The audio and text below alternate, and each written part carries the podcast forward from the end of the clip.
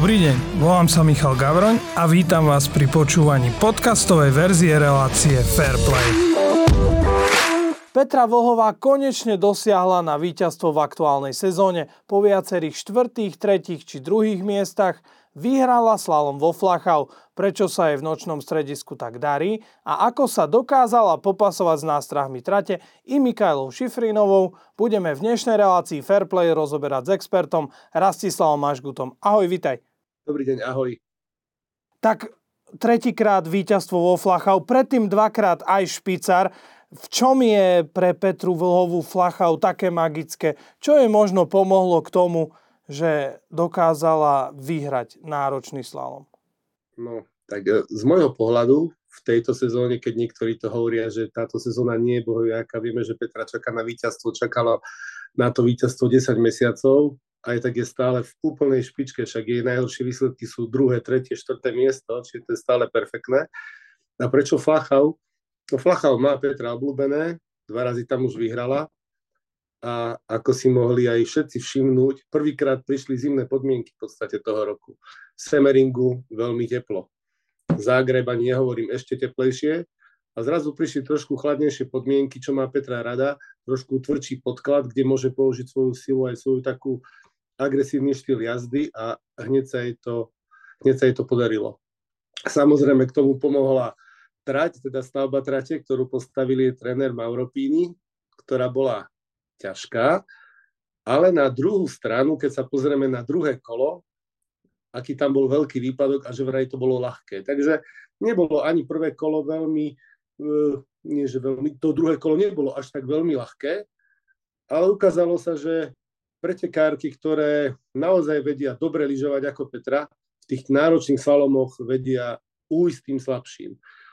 Teraz sme mali 3 sekundu, sekundu dostala štvrtá, piata dostala už sekundu a pol, ak si dobre pamätám, či naozaj teraz tie rozdiely, ako náhle bol, bol dobrý sneh, uh, podmienky boli skoro pre každého rovnakého, že, rovnaké, takže nebola tá trať meká, čiže sa toľko nezhoršovala a bolo to technicky náročnejšie, tak vlastne sa ukázalo, kto je na tom ako pripravený. A Petra ukázala, že je pripravená najlepšie. Veľmi dobre bola pripravená aj Lena Duer, videli sme, ako urobila chybu. A takisto aj Mikaela údajne mala e, tiež zdravotné problémy. A tak e, všetko to teraz hralo tak v prospech Petry. Petra zajazdila dve najrychlejšie kola a vyhrala. Um, hovorilo sa o tom v raje pretekárky priznali, že to prvé kolo v podaní Pinyho bolo veľmi náročné. My sme už videli aj na Olympiáde v Pekingu, kedy vlastne Piny stával druhé kolo a vtedy sa Petra vytiahla z 8. na zlatú priečku. Teraz takisto, v čom bol možno ten slalom, to prvé kolo také náročné a naozaj bolo také ťažké? No, už aj keď Veronika Velezuzulová rozprávala, že e, čaká ťažké kolo, tak sú, sú kopce, na ktorých sa dá postaviť e, naozaj ťažký slalom, technický slalom a Flachau tomu, tomu priam nabáda, lebo sú tam tie vlny a tie vlny dokážu naozaj pretekárov riadne rozhodiť. Či sa brána postaví priamo na tej vlne alebo pod ňou, kde ju nevidno, takže s tým, keď tréner e, vie, vie vie to postaviť tak, aby to vyhovalo jeho pretekárovi, ale pritom každý pretekár má právo na tréningoch tak trénovať, so svojím trénerom sa, sa na to pripravovať. Takže áno, postavil, postavil to ťažšie, ale samozrejme všetko v reguliach, lebo keby to nebolo v reguliach, hneď ho napadnú a takže postavil konečne niečo ťažšie oproti niektorým laholinkým slalomom. Ale zase tie ľahké slalomy, ktoré boli možno toho roku, alebo zdali sa byť ľahšie, tak boli aj vďaka tomu, že videli sme v Zagrebe veľmi meko, takže tam sa nedá robiť niečo, niečo zatvárať veľmi brány, niečo vymýšľať, lebo sa to prepadne a pretekárky si môžu ubližiť. Mm-hmm. No, e, konečne sa zdalo, aj v Kránskej gore v obrovskom slalome predtým, že ukazovala výborné jazdy v prvý deň aj v druhý deň, len jej to nenapasovalo dokopy, že keby možno spojila tie dve jazdy z prvého a druhého dňa dokopy, tak by možno z toho bol ten triumf.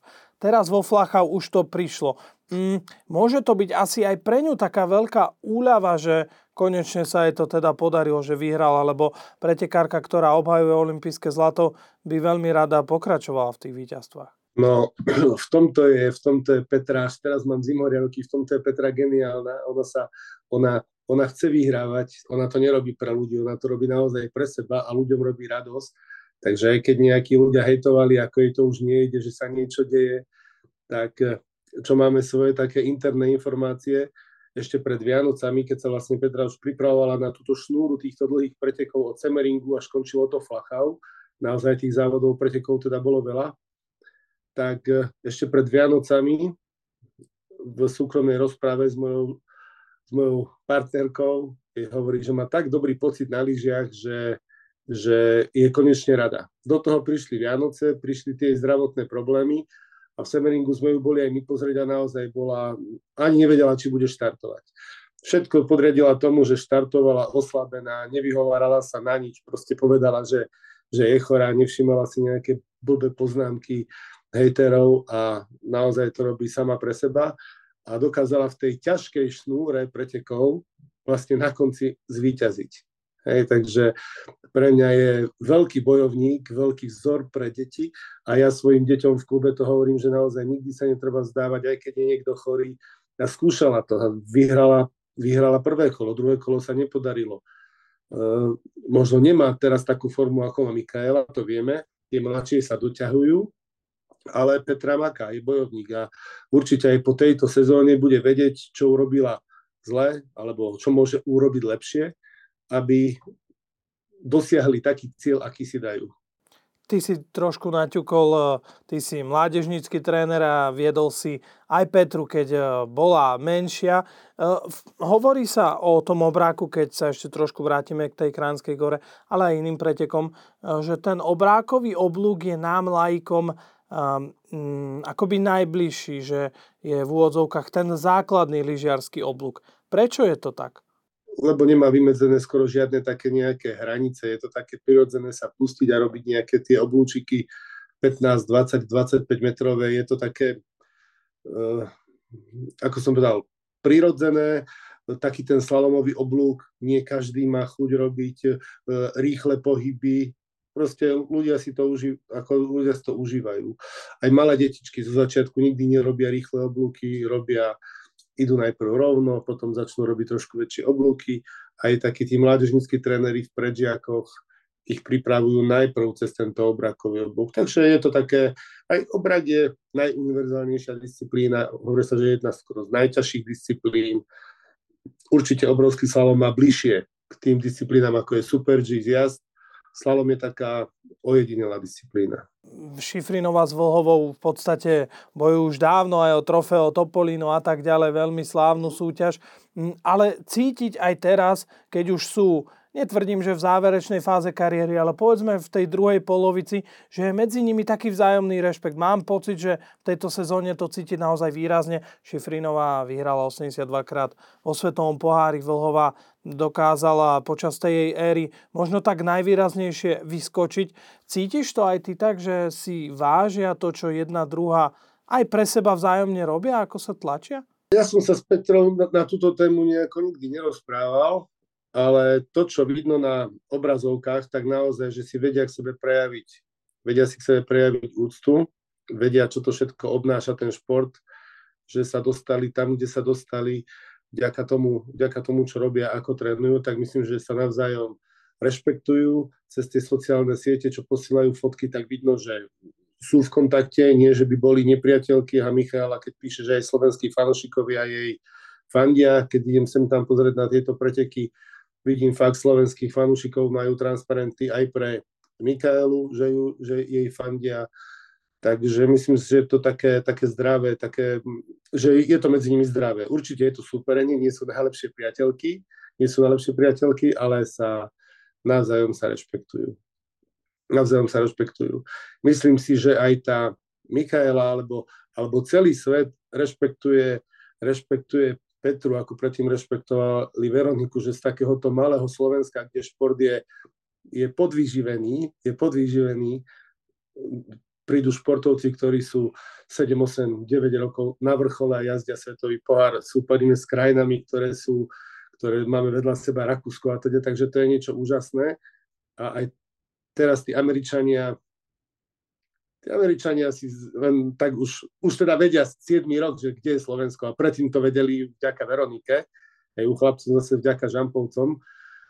Takže myslím si, že aj týmto prechovávajú k Petre rešpekt, aj Michaela má aj preto to rešpekt, že, že ona to mala trošku ako na podnose od malička, čo Petra vďaka ocinovi a vďaka rodine takéto niečo zvládli a takto sa niekde hore dostala pred dvomi rokmi v Jasnej e, tiež prišiel taký triumf v podstate ako keby z ničoho, vtedy v obrovskom slalome dokázala Petra zvíťaziť na domácej pôde. Predtým mala tiež výsledkovú krízu, vyzeralo to, že ju Lara Gutová Behramiová aj predstihne a zoberie jej veľký globus. Nakoniec sa Petra dokázala vrátiť.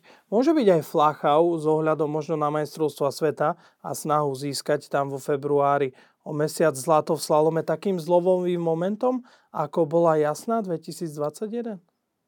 Jasná bola vynimočná tým, že to zasa Petra ukázala, aká je silná, že to zvládla pred, pred domácim publikom, kde možno mohla mať také zviazané na jednej strane mala na strane všetkých divákov, ale na druhej strane zase v nej bola nejaká tá zodpovednosť a ona to vtedy zvládla na, na prvé, druhé miesto a odskočila, znova si udržala alebo vlastne zvýšila ten náskok. Či to tak bude teraz po Flachau, no určite Petra bola, bola veľmi šťastná. Aj tie emócie, ktoré ukázala v cieli sa, to sa proste, to sa nedá oklamať.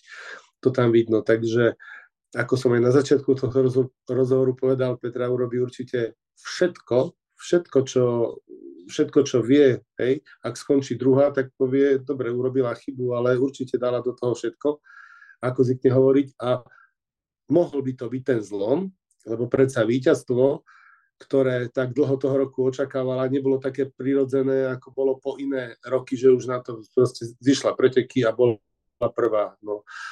Tak, e, že ju to môže nakopnúť, takže môže to byť ten, ten jak by som povedal, môže to byť ten, ten impuls správny, kedy by znova mohla začať vyťaziť. Ale treba ostať skromný, pokorný, lebo aj tak má perfektné výsledky a ak všetko dobre do seba zapadne, tak, tak sa to stane, že znova vyhrá. Hostom dnešnej relácie Fairplay bol Rastislav Mašgut. Ďakujem veľmi pekne. Ďakujem aj ja pekne. No a verím, že si našu reláciu pozriete aj na budúce.